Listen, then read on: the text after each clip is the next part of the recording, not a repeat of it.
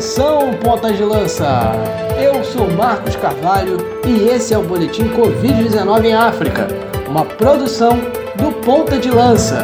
Por aqui você confere as atualizações dos efeitos do novo coronavírus no continente mãe.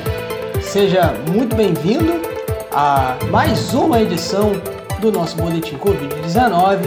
Chegamos aí à sétima edição, agradecendo mais uma vez prestígio da galera, os feedbacks, a gente tem recebido é, é, retornos muito bacanas, sugestões bacanas que uh, uh, um pouco mais para frente a gente também pretende colocar em prática.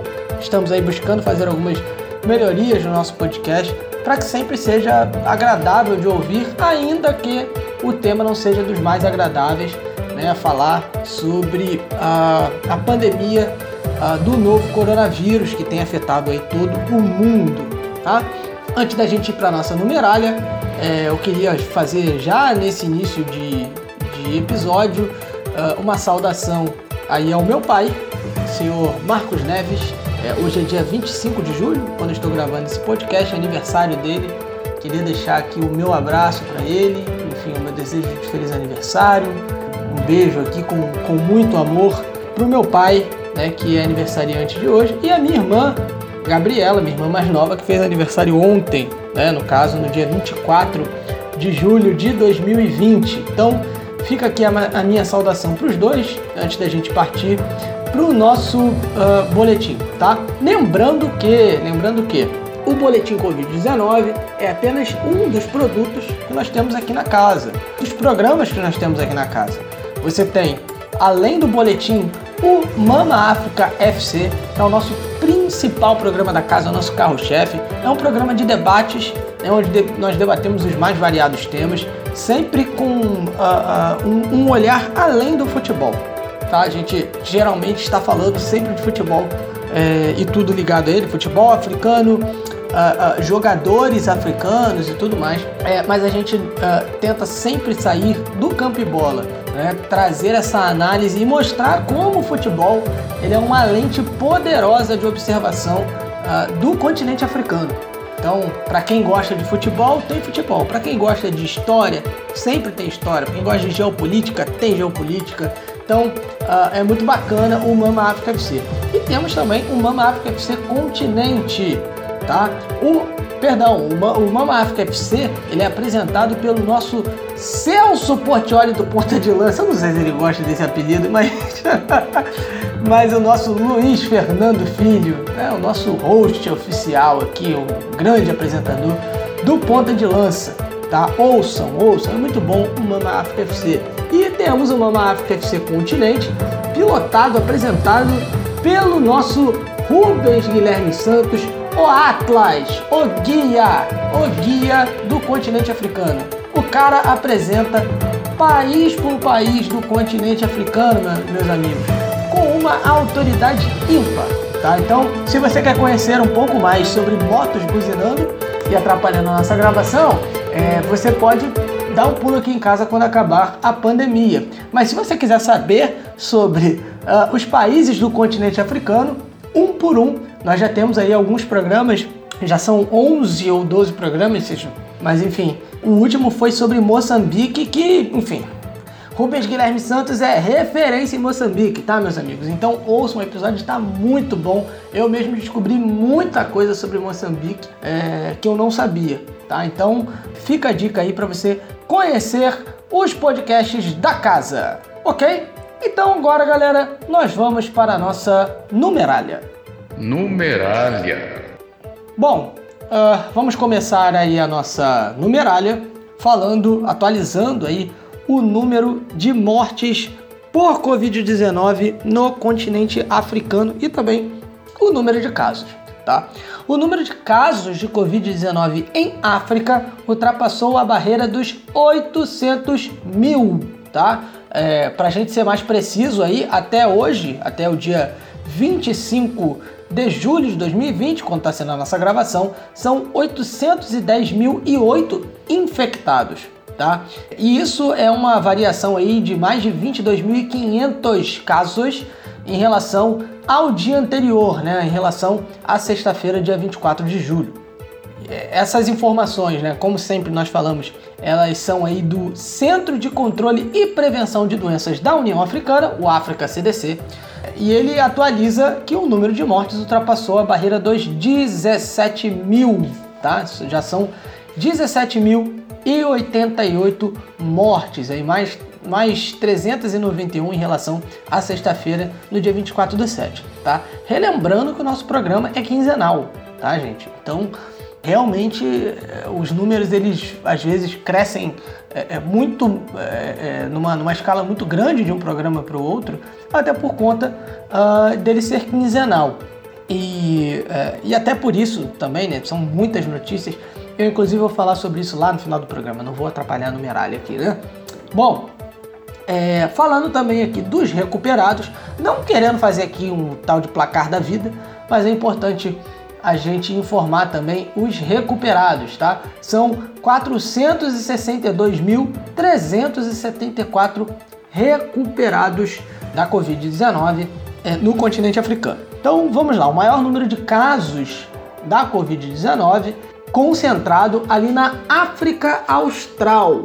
Tá? A África Austral compreende ali África do Sul, Soto, Moçambique, entre outros países. Eu vou ficar falando aqui da África Austral toda aqui, enfim, a gente vai passar lá pela África Austral no nosso mochilão, tá bom? Então, uh, 438.864 infectados na região da África Austral, tá?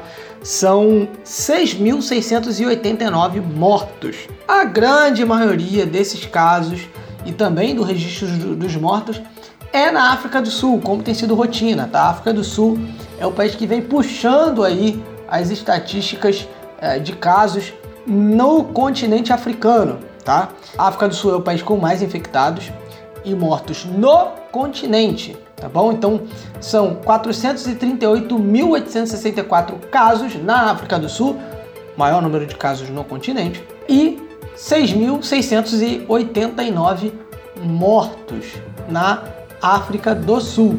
No norte da África, que é uma região é, onde por várias vezes revezou aí com a África Austral como a região que mais teve casos e até número de mortos, os casos chegaram aí a 145.339 casos. Foram 6.206 mortes nesta região no total até hoje, tá? E foi ali que uh, o coronavírus chegou até o continente, né? É, ali no Egito, né? foi o primeiro caso. E o Egito, inclusive, a gente vai falar aí que tem um número elevado de, de vítimas mortais aí no continente. Antes a gente vai dar uma passadinha rápida ali na África Ocidental, tá? São 116.069 infectados, tá? E 1.811 mortos. Na África Oriental são 63.855 casos e 1.496 mortos, números oficiais, sempre bom repetir. E na África Central é, nós temos aí cerca de 45.281 casos e 886 mortos, tá bom? Agora vamos atualizar aquele ranking, né? Infelizmente o número de mortes. Nós, como nós falamos aí, a África do Sul é quem tem mais mortes no continente, os números que nós já citamos, enfim, para a gente não ser repetitivo. É, o Egito é o segundo país com mais vítimas mortais, são 91 mil e 72 casos, 4.518 vítimas mortais. Depois vem a Argélia, também no norte da África, com 22.552 infectados e 1.127 mortos. Entre os, os, cinco países mais afetados aí também estão a Nigéria, país mais populoso do continente, com 39.539 casos uh, e 845 mortos, e o Sudão, também no norte da África, a, Nigéria não é no norte da África, mas o Sudão ali no norte da África, com 11.302 casos e 706 mortos, tá bom? É, dando uma passadinha rápida nos países africanos lusófonos, né, os, o pessoal que fala a mesma língua que a gente, Cabo Verde é o que tem mais infecções, são 2.220 infecções, é, dentre as quais aí uh, resultaram em 22 mortes. Angola lidera no número de vítimas mortais, né? Não é, não lidera no número de casos, mas tem mais vítimas mortais. São 35 mortos é, entre os 888 casos diagnosticados. A Guiné-Bissau é, registra 1.949 casos positivos, com 26 mortes. Moçambique, 1.590 casos e 11 vítimas mortais. Tá? São Tomé e Príncipe tem 749 casos de infecção pelo novo coronavírus, com 14 mortes. A Guiné Equatorial, que integra a comunidade dos países de língua portuguesa, mantém há várias semanas, várias e várias semanas, 3.071 casos e 51 mortos, tá bom? Lembrando que o primeiro caso da Covid-19 surgiu é, na África, ali no Egito, em 14 de fevereiro, e a Nigéria foi o primeiro país da África subsaariana a registrar casos de infecções 14 dias depois, no dia 28 de fevereiro. Tá bom, gente? Então, agora nós vamos, né, depois de nós atualizarmos a nossa numeralha, nós vamos para o mochilão. Mochilão. Bom, nós vamos começar o nosso mochilão por onde a gente terminou ele no último programa, tá? A gente vai começar pela África do Sul. É, é inevitável a gente falar da África do Sul porque, enfim, é o país com mais casos. A gente vai estar sempre falando da África do Sul é, por aqui. E nós vamos começar com a notícia de que o ministro de Recursos Minerais e Energia da África do Sul, o Gwede Mantashe, na segunda-feira ele foi internado né, no, no hospital é, com resultado positivo para a Covid-19. A presidência disse que o Mantashe e a sua esposa, a Noanda Mantashe, é, ambos testaram positivo para a Covid-19 na última semana e aí eles foram colocados em, digamos, uh, auto-quarentena. Tem uma declaração aqui interessante do, do governo sul-africano, né? É, vou abrir aspas aqui. Nós vamos continuar a dar a Mantache e a família todo o suporte que eles precisem durante este tempo. Nós desejamos que tanto o ministro quanto a sua esposa né, é, tenham uma, uma recuperação rápida desse inimigo invisível e estamos muito confiantes que eles vão sair vitoriosos contra o coronavírus. Então, a declaração aí do governo. Então, é, reparem, né? Na, no programa passado, nós falamos sobre o Dave Makura, é, que é governador de uma das províncias, né? Ali, a província de Gauteng. É, falamos da morte de uma rainha, da rainha de uma das etnias das principais etnias ali da África do Sul. Então, a, Covid-19, ela está num ponto ali na, na, África do Sul que ela tem atingido não só a população é, mais pobre, que tem pouco acesso, de repente, a saneamento básico e tudo mais, mas tem se manifestado ali no alto escalão do governo sul-africano. Então, é, é, vale a observação. Se as pessoas que têm mais acesso ao hospital, à saúde, à testagem, a de repente poder fazer uma. É, é, ter todos os cuidados ali, o álcool em gel, a máscara. É, se eles têm acesso a mais recursos na luta contra o coronavírus, né? A questão da prevenção, você imagina a população que não tem acesso a saneamento básico, que uh, uh, porventura não tem acesso a alguns meios de você se prevenir, como álcool em gel, máscara, enfim, água corrente. Então, é, é, mostra que a situação da África do Sul ela não está fácil, apesar de que é importante registrar que a África do Sul é o país que mais testa no continente também, tem essa questão da alta dos números também pelo número de testes, e é considerado ali né, pela União Africana, eh, pela OMS, como o país mais preparado para encarar a pandemia do coronavírus no continente. Apesar disso, é, tudo que vem acontecendo na África do Sul serve como um alerta aí para todo o continente africano. Ah, vamos para mais uma notícia na África do Sul. O Banco de Desenvolvimento Africano aprovou é, um, uma resposta à crise no valor aí de 5 bilhões de randes, tá? Que é a moeda na África do Sul. Então, uma ajuda aí para o país responder a essa crise. Tá? É, eles aprovaram esse empréstimo para o governo da África do Sul. É, esse, esse valor, né, de 5 bilhões aí, que dá cerca de 288 milhões de dólares, ele está aí dentro de um pacote de 10 bilhões de dólares que o Banco de Desenvolvimento Africano preparou aí para a resposta aos efeitos da Covid-19 e também na luta contra a própria pandemia, né? Então, é, para ajudar aí tanto no, no, no, investimento de materiais hospitalares, é, enfim, compra de, de, de, materiais, insumos, testes, etc., mas também para ajudar na economia do país, é, injetar de repente um dinheiro na economia do país ali, para que o país se, uh, se recupere, consiga aí pelo menos uh, minorar os efeitos uh, dessa crise que o novo coronavírus causa aí por tabela não só uma crise sanitária, mas uma crise econômica também, em alguns lugares também crise política e etc. Vale ressaltar que esse esse, essa ajuda do banco, ela representa a primeira vez que o país recebe esse tipo de suporte uh, do Banco de Desenvolvimento Africano.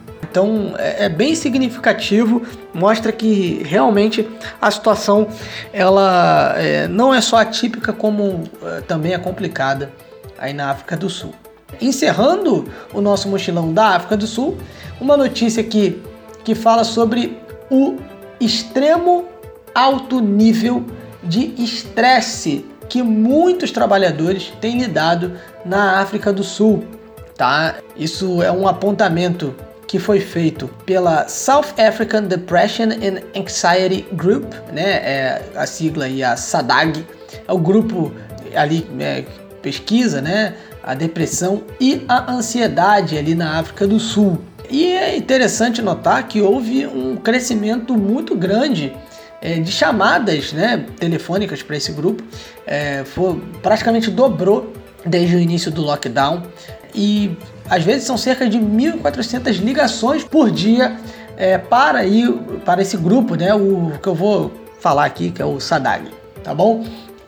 Tem uma, uma declaração interessante do SADAG né? Ele fala aqui que a vida com a Covid-19 e, enfim, o lockdown, todas as medidas, é, mudaram tudo que era familiar é, a respeito de é, é, é viver no século 21.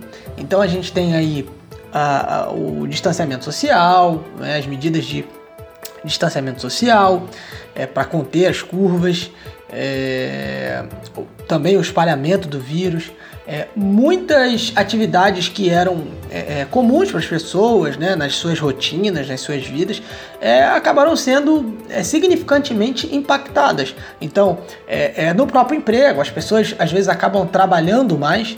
Né? eu converso isso diariamente com os amigos, eu mesmo tenho trabalhado uh, uh, no home office e, enfim, eu mesmo considero que eu tenho trabalhado aí o triplo né? E me cansado talvez o quádruplo do que eu é, me cansava antes, enfim. Então, é, é, realmente a situação muda, né? Enfim, é, é, o desânimo, geralmente a gente pensa, né? Depois do trabalho, ah, teve um dia difícil no trabalho, tudo que eu quero é chegar na minha casa, tomar um banho e relaxar, mas só que você já está em casa, né? Então, é você convive com os estresses do trabalho e tudo mais dentro da sua casa, né? Isso se você ainda manteve o seu emprego. Muita gente perdeu emprego nessa pandemia, o que também é, é, é, afeta, de, de, certo modo, o psicológico das pessoas, o nível de estresse, é, o emocional das pessoas, então o comportamento. É um levantamento importante que precisa ser também é, observado.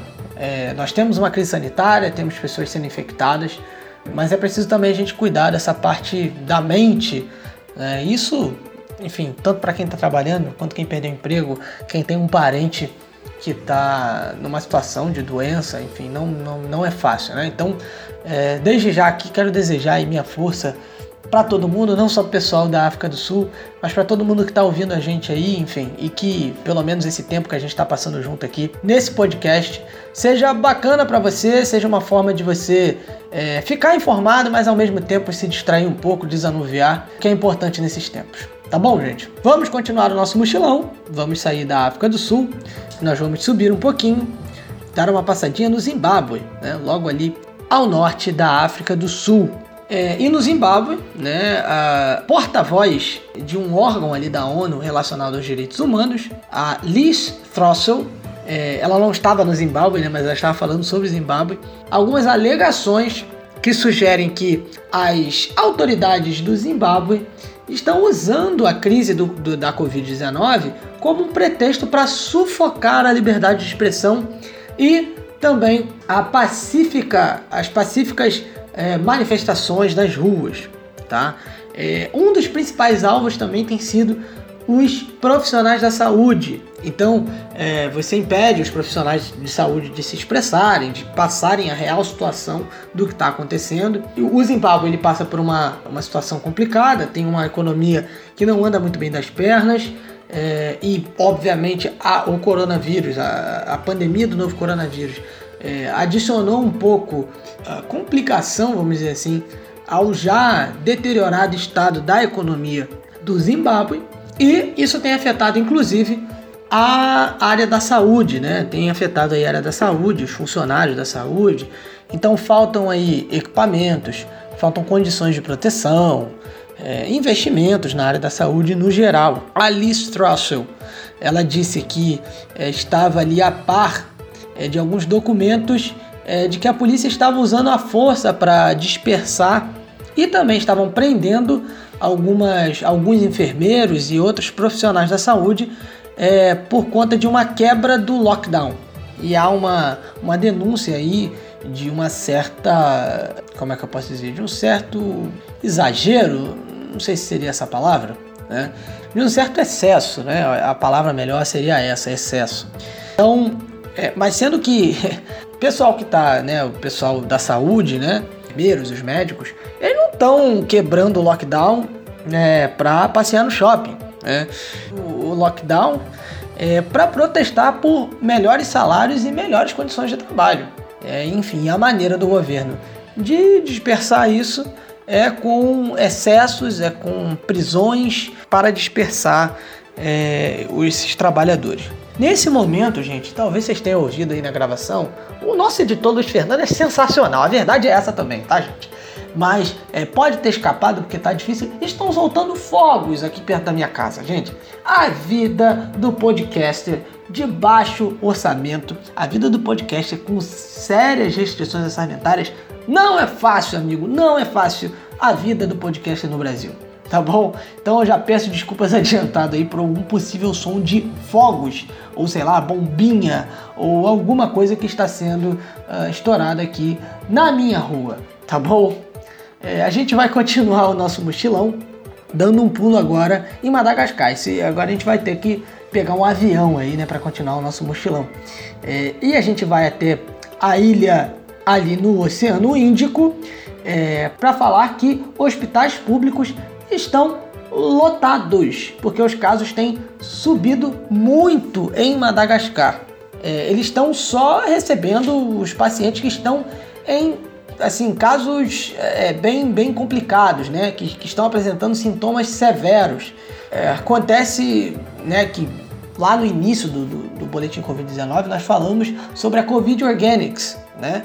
É, então fica aí a, a, prova. Nós sempre falamos desde o início de que a OMS dizia que não tinha efeito nenhum e eu acho que essa, essa ocupação dos hospitais preocupante é, demonstra isso, né? Que o pessoal, enfim, tomou lá a Covid Organics, mas não, não funcionou muito, né? Não, não ajudou muito a galera nem a se prevenir e nem a se curar, tá? Então, é, são cinco hospitais ali na capital Antananarivo, gente, tem que falar devagar, que anunciaram que eles não, não vão conseguir mais lidar com o fluxo de pacientes, não, não tá dando, tá? A região ali que a capital está localizada, é, ela está em lockdown, né? O presidente, o Rajoelina, ele, ele implantou esse lockdown novamente e essas medidas elas foram estendidas até o dia 26 de julho, né? No caso, domingo, é, quando sai esse nosso podcast, tá? E aí provavelmente é, vai haver aí alguma, alguma nova recomendação, tá? a porta-voz do Centro de Comando é, da Covid-19 de Madagascar, a Hanta Marie Daniel Volontiana. Rapaz, que nome maravilhoso. Ela disse que uh, uh, tem algumas pessoas que estão morrendo em casa por conta do vírus, mas elas não vão ser adicionadas às estatísticas oficiais, porque elas estão morrendo em casa. Enfim, não estão morrendo nos hospitais, então não vai contar. Se você não, não testa, se você não, não, conta quem morreu em casa, então não tá tão grave assim, né? Enfim, Stonks. Ai ai. Enfim, gente, é, o, o governo de Madagascar é, está agora investindo aí, né, fazendo um investimento maciço em medicamentos para combater o coronavírus. Também o presidente Rajoelina anunciou aí a compra de mais de mil ventiladores, né, mil respiradores, é, que uh, vão ser aí, doados para hospitais e alguns centros de saúde, assim como também alguns equipamentos de proteção individual para a galera que está na linha de frente ali na ilha Malgache, tá bom?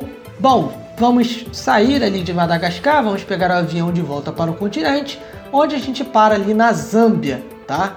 E o que está acontecendo na Zâmbia? A gente tem 15 parlamentares, né, 15 trabalhadores ali do legislativo da Zâmbia, mais 11 membros é, ali do, do staff, né, enfim, assessores, etc., enfim, trabalhadores do parlamento uh, da Zâmbia que testaram positivo para, para a Covid-19.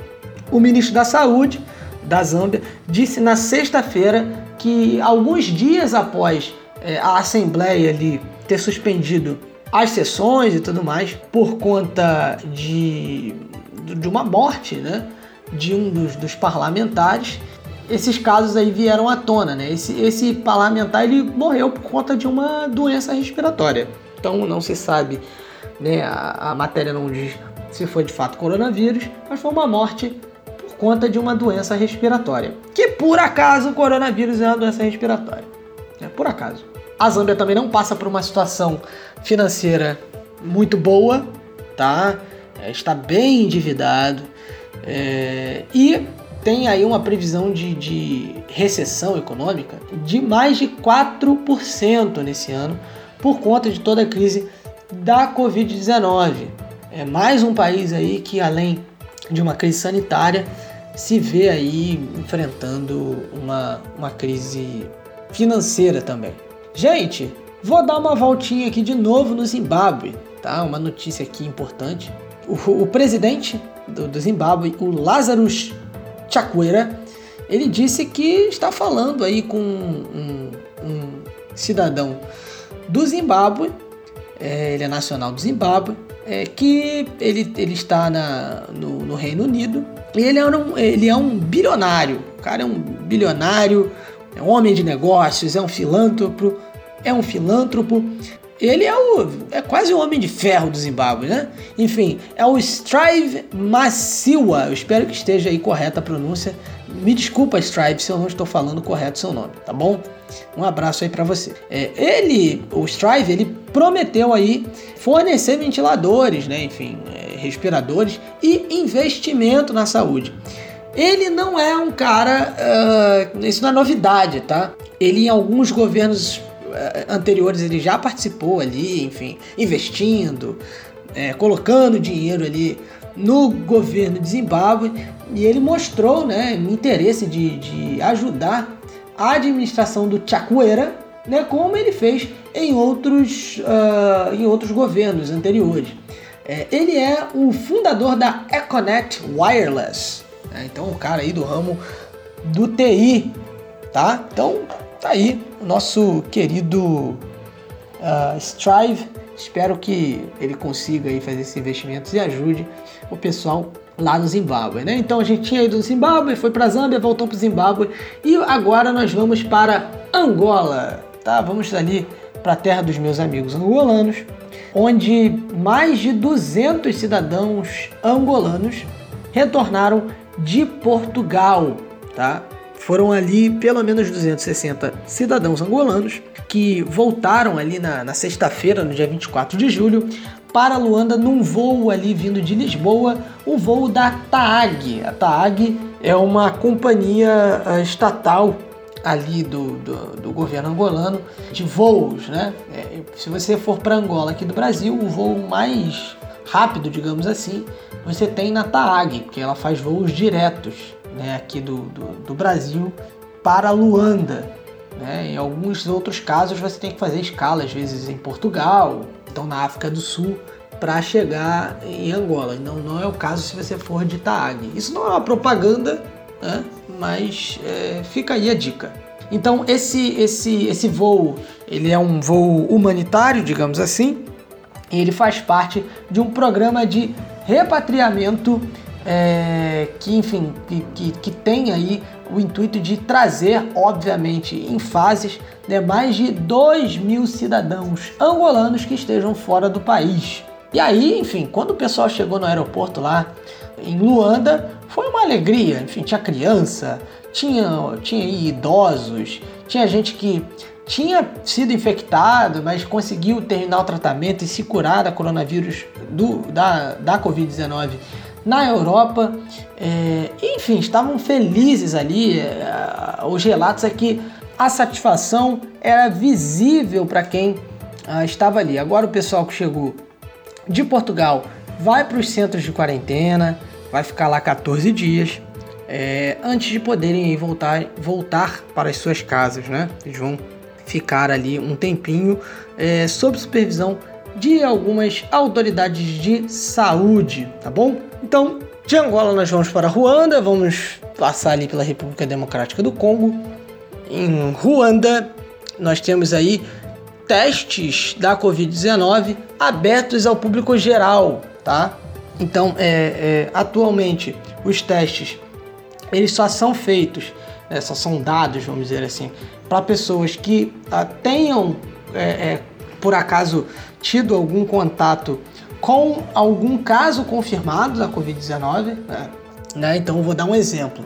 Vamos supor que eu tive Covid-19, então o governo ruandês testaria minha esposa. Né? Minha esposa teve contato comigo, enfim, vivemos juntos.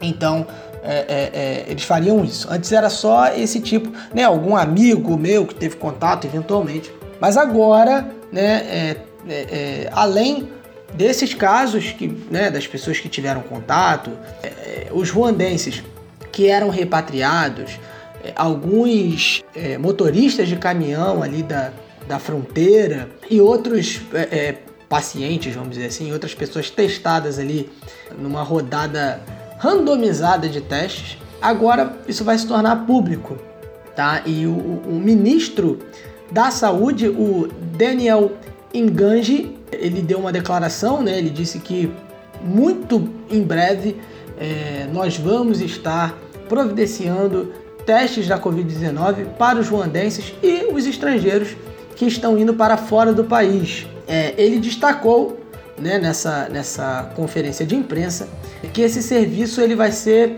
disponibilizado aí por um, a, a, um laboratório ali que é referência nacional uh, no assunto, tá? E ele é localizado ali em Kigali.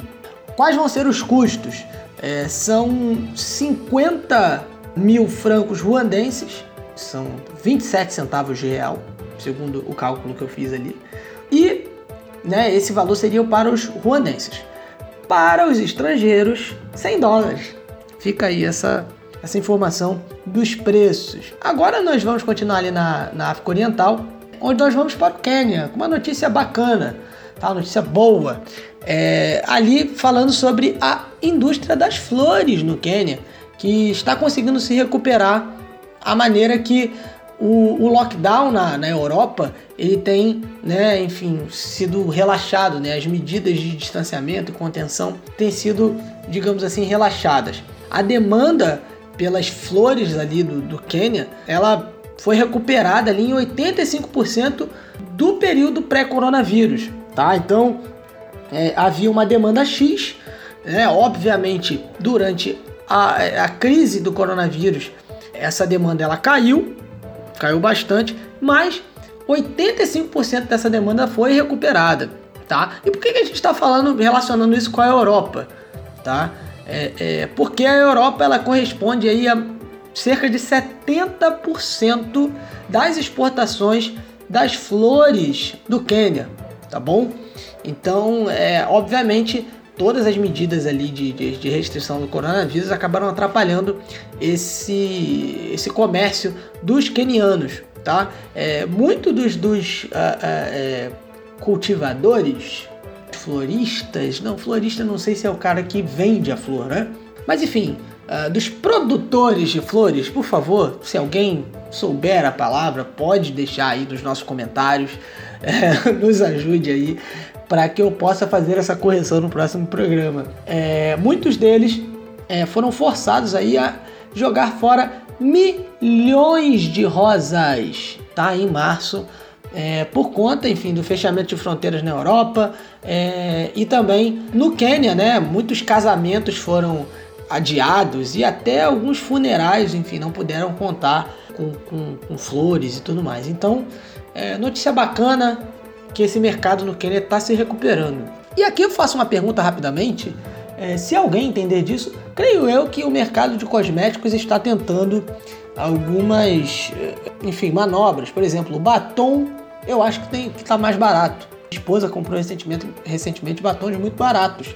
Né? Não sei se é porque é, é, isso é pelo fato das pessoas estarem usando menos batons, está usando batom um pouco menos, acho que fica melhor, por conta do uso de máscara. Então fica aí essa dúvida. Se alguém souber, colabore com a gente, tá?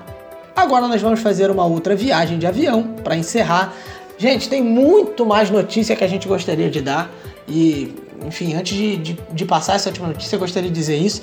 A gente não passa também por conta do tempo, a gente também não quer ficar muito tempo, ficar maçante. É, é por mais que a gente tenha recebido alguns feedbacks a respeito disso, é, tinham muitas notícias para a gente passar até na, na, África Ocidental ali também, na Libéria, né, que estava que está saindo do, do, do, estado de emergência. Tem notícias na Nigéria, é, no norte da África, no Marrocos, na Tunísia, no próprio Sudão. Então, é, é, vou pedir perdão adiantado para vocês, porque a gente vai encerrar com uma notícia no Seychelles, né? Mas é, é justamente por isso, gente, para não ficar muito extenso, não ficar chato para vocês, vocês não devem estar mais aguentando ouvir a minha voz. Então, é, como eu disse, a nossa última notícia ela está no Seychelles, então vamos pegar um avião aí para o arquipélago no Oceano Índico, onde os casos atuais né, estão ali de volta ao zero. Nós vamos falar sobre alguns casos ativos, mas que não estão ali de fato no território terrestre. Desculpem aí o, vamos dizer assim, não, não, chega a ser um pleonasmo, mas é, é, estão aí zero, né? É, seis casos suspeitos tinham sido testados na quarta-feira e testaram uh, negativo, né? E outros que estavam ali é, se recuperando, né? Seis cidadãos ali de, de Seychelles que tinham testado positivo ante, é, anteriormente, perdão, tinham testado positivo anteriormente, é, estão ali recuperados. Então não há casos ativos no país nesse momento, tá? Os casos ativos no momento estão no mar, né? Eles têm ali 36 é, casos ativos que estão em alguns rebocadores, vamos dizer assim, eu vou usar essa palavra, que são alguns barcos que também levam suprimentos ali para plataformas de petróleo, enfim, e, e, algumas outras embarcações. É, esses casos estão é, sendo monitorados ali, estão é, nessa frota marítima ali no, né, no entorno Tá bom, gente? Então, repito, a gente tinha muito mais notícia, essa quinzena aí tinha bastante notícia interessante, é, mas é isso, a gente não quer também ficar muito extenso, muito maçante, e a gente até pede esse feedback de vocês com relação a isso, né? Se estiver muito maçante e tudo mais. E repito, estamos pensando já e desenvolvendo em um outro produto, assim, é, que seria um um braço aí da, do boletim Covid-19 com notícias mais gerais também, enfim, sobre o continente africano, focando no continente africano, falando sobre política, enfim, sobre outras questões que não sejam relacionadas só ao coronavírus, tá bom? É, mas não acabou ainda, tá? Você nem pense, mas nem pense em apertar o stop, tá? Continua lavando a sua louça aí na nossa companhia, porque agora vem ela, a mensageira da bola, Carol Tavares com o Giro do Futebol em África. Giro do Futebol em África. Fala pessoal, espero que esteja tudo bem com vocês por aí, embora que hoje eu trouxe bastante assunto para vocês sobre o futebol no continente africano. No Egito, o meio-campista Hamdi Fati, do Al-Ali, testou positivo para o novo coronavírus. O clube anunciou que todas as medidas de precaução quanto à saúde dos profissionais estão sendo tomadas e os testes de Covid-19, por serem obrigatórios, estão sendo realizados com todos. Outro caso preocupante aconteceu com o Entag El Harbi, que relatou 18 18 novos casos de coronavírus na equipe, após os testes feitos pela Federação Egípcia de Futebol. A Premier League egípcia retornará no dia 6 de agosto, cinco meses após a paralisação. O Al-Ali jogou um amistoso preparatório nesta sexta-feira, dia 24, contra o Esmurra e venceu por 4 a 0. A Premier League egípcia tinha parado inicialmente na metade do mês de março, assim como boa parte dos campeonatos de futebol do continente africano e também ao redor do mundo. Os primeiros jogos a serem realizados nesse retorno serão os restantes da primeira rodada, seguidos pela segunda rodada e assim por diante. Indo para a Serra Leoa agora, a temporada 2019-2020 de futebol na Serra Leoa também foi cancelada, só que por lá, diferentemente de alguns outros países do continente, não houve campeão, nem rebaixados, nem ascensões à primeira divisão. Serra Leoa se torna o último país a cancelar sua temporada de futebol. Até agora, apenas a Tanzânia, a Somália e a Zâmbia retomaram suas ligas de futebol. Em Gana, a temporada 2020-2021 da Premier League do país já tem data de início, 31 de outubro, mas será implementado um novo formato da competição, com os 18 times divididos em Zona Norte e Zona Sul. Esse novo calendário deve sincronizar a Liga de Gana com o calendário da Europa. Na Zona Norte estarão a Sante Kotoko, Ashanti Gold, Aduana Stars, Berecum Chelsea, Betchen United, King Faisal, Medeama SC, Eleven Wonders, Legon Cities FC. A Zona Sul terá Dreams FC, Karela United, Hearts of Oak, Accra Great Olympic, Elmina Sharks, Wafa SC, Inter Alice, Ebuzua Dwarfs, Liberty Professionals. Essa temporada do campeonato foi paralisada em meados de março e cancelada no dia 30 de junho, logo após uma reunião do Conselho Executivo da Associação de Futebol de Gana. Em Lesotho, a Federação de Futebol anunciou no dia 16 de julho que a temporada 2019-2020 da Liga Nacional seria cancelada devido à pandemia do coronavírus. Com isso, o Bantu FC foi declarado campeão e participará da próxima temporada da Liga dos Campeões da CAF. Nenhuma equipe foi rebaixada, porém o Manoniani FC e o CCX FC subiram para a primeira divisão. Agora vou trazer para vocês outras notícias. Já faz um tempinho até, mas eu acho que vale a pena relembrar.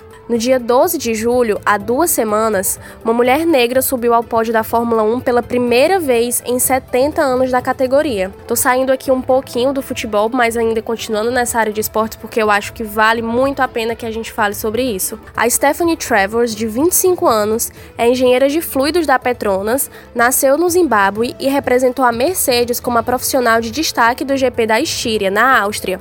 Ao lado do único piloto negro da Fórmula 1, Lewis Hamilton, a Stephanie comemorou a vitória da Mercedes naquela prova. Ficamos muito felizes de ver uma mulher negra, africana e super capacitada como ela, quebrando mais esse paradigma em um esporte ainda tão machista, racista e elitista.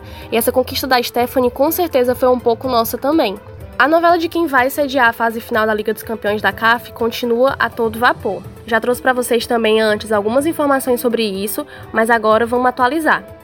No dia 13 de julho, a Federação Tunisiana de Futebol escreveu à CAF expressão da disposição em sediar as semifinais e finais da Liga dos Campeões de 2019 e 2020. A indefinição da sede aconteceu depois de Camarões declarar que a situação atual da pandemia da Covid-19 e a previsão de fortes chuvas para setembro impossibilitariam o país de receber os Jogos. Como informamos antes, a Associação Egípcia de Futebol também teria interesse na sede. Também foi cogitada a possibilidade de Abu Dhabi ou Dubai, cidades dos Emirados Árabes Unidos, receberem os duelos das fases finais da maior competição interclubes da África. No dia 14 de julho, porém, Camarões desistiu de sediar as partidas restantes da Liga dos Campeões da CAF. Com isso, o Egito e a Tunísia seguiram na disputa para receber os jogos. As semifinais da Liga dos Campeões da CAF vão ser disputadas na forma habitual, com jogos de ida e volta na casa dos clubes. Se duas equipes do mesmo país chegarem à final, esse país vai sediar a final. Caso contrário, a final vai ser realizada em um local neutro. Com a decisão, a Associação de Futebol do Egito, a EFA, apelou à CAF para reconsiderar as semifinais e a final da Copa das Confederações, com sede no Marrocos. A EFA quer que as semifinais sejam disputadas em ida e volta e a final em um local neutro, assim como a Liga dos Campeões. A previsão é de que as duas competições continentais interclubes voltem em setembro e sejam finalizadas até o mês de outubro. Lembrando que as semifinais da Liga dos Campeões serão entre Al Ahly do Egito e o Idade Casablanca do Marrocos e Raja Casablanca do Marrocos e Zamalek do Egito. Já as semifinais da Copa das Confederações da CAF vão ser entre o Pirâmides do Egito e Oroia da Guiné e o RS Berkane e o Hassani Agadi, ambos do Marrocos. O brasileiro Thiago Azulão foi confirmado como o mais novo reforço do Petro Luanda, da Angola. Esse vai ser o retorno do atacante à equipe, onde foi artilheiro do Girabola duas vezes. O contrato vai ser de dois anos. E lembrando, né, que o nosso PDL, apresentador aqui do boletim, Marcos Carvalho, já tinha adiantado essa informação desde o dia 8 de junho. No dia 19 de julho, morreu o ex-atacante da seleção de Gâmbia, Alhaji Momodo Niji, mais conhecido como Biribiri, aos 72 anos. Biribiri teve passagens pelo futebol gambiano, inglês, dinamarquês e espanhol. Ele é um dos maiores jogadores de Gâmbia e foi o primeiro de seu país a atuar na Europa. Ele é considerado ídolo no Sevilha. Por lá, ele atuou em 99 jogos e marcou 32 gols ao longo de cinco temporadas. No primeiro time da carreira e no último, ambos de Gâmbia, conquistou títulos do Campeonato Nacional e da Copa da Gâmbia. É, e agora, de acordo com a mídia ganesa, o atacante Asamoah Gyan irá jogar no Wadi Degla SC do Egito. O último time pelo qual o ganês passou foi o Northeast United da Índia e atualmente ele está sem clube. Jian é o maior artilheiro da história da seleção de Gana, com 51 gols em 109 jogos. Todo mundo lembra daquela participação histórica que ele teve né, na Copa da África do Sul, conduziu Gana até aquele jogo incrível contra o Uruguai. A gente já falou isso no Mama África FC, então se você não ouviu ainda nosso especial sobre os 10 anos da Copa da África do Sul, corre lá para ouvir porque vale muito a pena. O ex-goleiro da seleção egípcia, Essam Al-Hadari, anunciou sua aposentadoria do futebol. O arqueiro de 47 anos é considerado o grande símbolo da sua geração, inclusive sendo o atleta mais velho a jogar uma Copa do Mundo, aos 45 anos. Ao ser escalado como titular no jogo contra a Arábia Saudita na Copa do Mundo da Rússia em 2018, El-Hadari entrou para a história, além de pegar um pênalti. O goleiro conquistou quatro vezes a Copa Africana de Nações e disputou 159 jogos com o país. Lá no Al-Ali, o egípcio foi multicampeão, conquistando impressionantes 26 títulos, entre eles 8 ligas nacionais e 4 Liga dos Campeões da CAF. E para finalizar minha participação aqui, eu trago boas novas sobre o futebol feminino africano. É exatamente isso que vocês estão ouvindo. Na última quinta-feira, dia 23, a Confederação Africana de Futebol divulgou uma estratégia para o desenvolvimento da modalidade no continente, que, abre aspas, servirá como referência para a promoção e desenvolvimento do esporte em todo o continente e como guia para o sucesso das associações de membros e de outras partes interessadas. Fecha aspas. O plano inicial tem duração de quatro anos, começando em 2020 e indo até 2023, e levando em conta as peculiaridades do continente, deseja promover o futebol feminino a novas alturas. Com a hashtag It's Time, It's Now, a estratégia se baseia em cinco pilares: desenvolvimento, competições, marketing e promoção, profissionalização e liderança e impacto social. Vamos aguardar e acompanhar de perto cada passo dessa iniciativa que visa promover e amparar mais largamente o futebol feminino no continente africano, né? Então, pessoal, é isso. Hoje foi muita coisa, mas eu agradeço demais a todo mundo que ouviu até aqui e a cada um de vocês que acompanha o nosso trabalho no Ponta de Lança diariamente pelas redes sociais, nosso Twitter, nosso Facebook, nosso Instagram e também por aqui, né, nas plataformas de áudio com os nossos podcasts. Eu me despeço de vocês por aqui. Até a próxima! Bom, galera, vocês acompanharam aí o nosso giro do futebol em África e ele marca o fim dessa edição do nosso boletim Covid-19 em África, que é uma produção do ponta de lança. Enfim, já peço perdão aí mais uma vez pelo fogos, no bombinha, seja lá o que for, que vocês por acaso tenham ouvido nessa edição, apesar dos milagres que nosso editor Luiz Fernando Filho, uma salva de palmas para Luiz Fernando Filho, ele faz aí na nossa edição. Um grande agradecimento aí, tá bom? E um último registro antes da gente terminar também. Hoje é o dia da mulher negra, né? O dia 25 de julho. Então fica esse registro aí, não só para as nossas integrantes negras, mulheres negras, Carol Tavares e Alice que nós temos muito orgulho de que façam parte da nossa equipe. Elas são parte essencial da nossa equipe e sem elas esse projeto não seria o mesmo, galera. Então fica o meu parabéns, o meu registro a essas mulheres importantíssimas no nosso, no nosso projeto e a todas as nossas ouvintes que estão aí conosco, nos acompanhando, todas as mulheres negras desse nosso país, enfim, e espalhadas por todo mundo, tá? O mundo é um lugar melhor porque vocês estão nele, tá? Com certeza. E nós somos porque vocês são.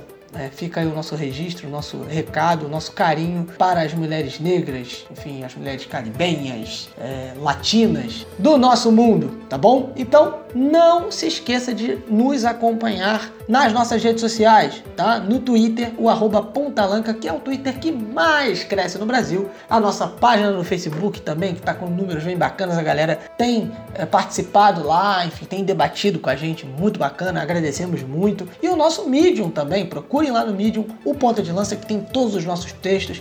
Teve texto muito bacana saindo essa semana, lá do Bruno Negrão, falando da origem da, da Copa Africana de Nações ali, relacionado ao Salacier temos também um texto muito bacana do nosso futebol manager Matheus Soares falando sobre NBA. Pois é, gente, não é só futebol africano não. Aqui tem basquete, tem jogador africano de basquete. O ponta de lança é sensacional. Eu tenho muito orgulho de fazer parte desse projeto, tá? E o texto da Liz, né, que saiu aí já cruzou o Atlântico, está na Europa falando sobre a diva demolidora do futebol angolano, um texto sensacional que você também não pode perder, tá bom? Então é isso, galera, já falei demais, né? Nos acompanhe sempre, troque ideia com a gente, dê o seu pitaco, dê sua sugestão, faça as suas críticas, os seus, seus elogios. Nós gostamos muito de ouvir você e nunca, nunca se esqueça que ponta de lança, meu amigo, é paixão para usar. Vejo vocês na próxima.